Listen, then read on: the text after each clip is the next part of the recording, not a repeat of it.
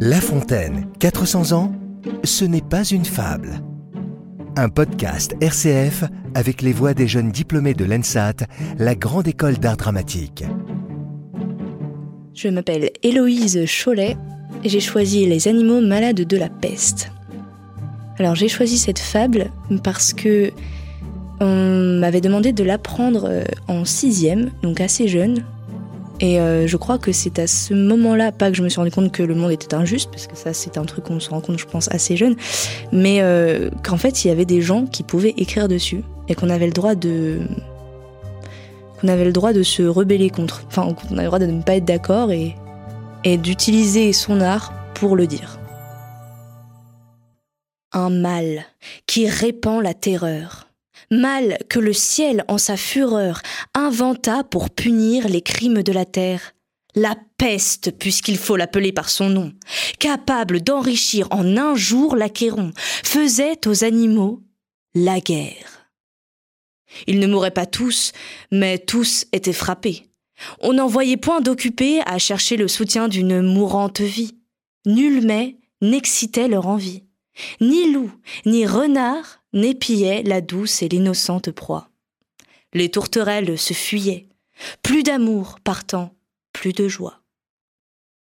Le lion tint conseil et dit Mes chers amis, je crois que le ciel a permis pour nos péchés cette infortune, que le plus coupable de nous se sacrifie au trait du céleste courroux.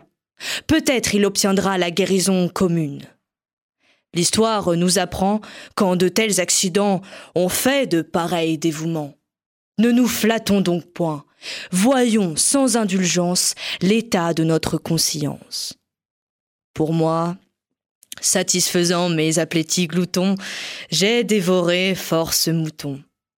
Que m'avait-il fait? Nulle offense. Même il m'est arrivé quelquefois de manger le berger. Je me dévouerai donc, s'il le faut, mais je pense qu'il est bon que chacun s'accuse ainsi que moi, car on doit souhaiter, selon toute justice, que le plus coupable périsse. Sire, dit le renard, vous êtes trop bon roi.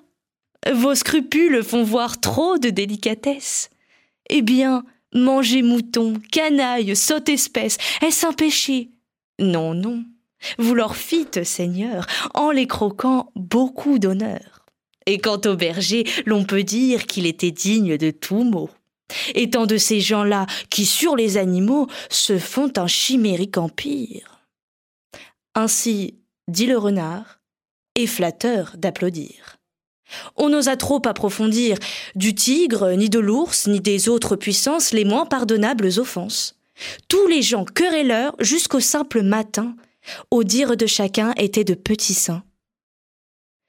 L'âne vint à son tour et dit J'ai souvenance qu'en un pré de moines passant, la faim, l'occasion, l'herbe tendre, et je pense, quelque diable aussi me poussant, je tendis de ce pré la largeur de ma langue. Je n'en avais nul droit, puisqu'il faut parler net. À ces mots, on cria haro sur le baudet. Un loup quelque peu clair prouva par sa harangue qu'il fallait dévouer ce maudit animal, ce pelé, ce galeux d'où venait tout leur mal.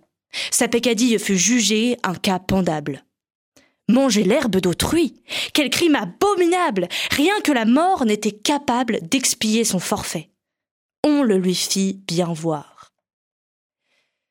selon que vous serez puissant ou misérable, les jugements de cour vous rendront blanc ou noir. Pour découvrir d'autres fables de Jean de La Fontaine, rendez-vous sur rcf.fr et sur les principales plateformes de podcast.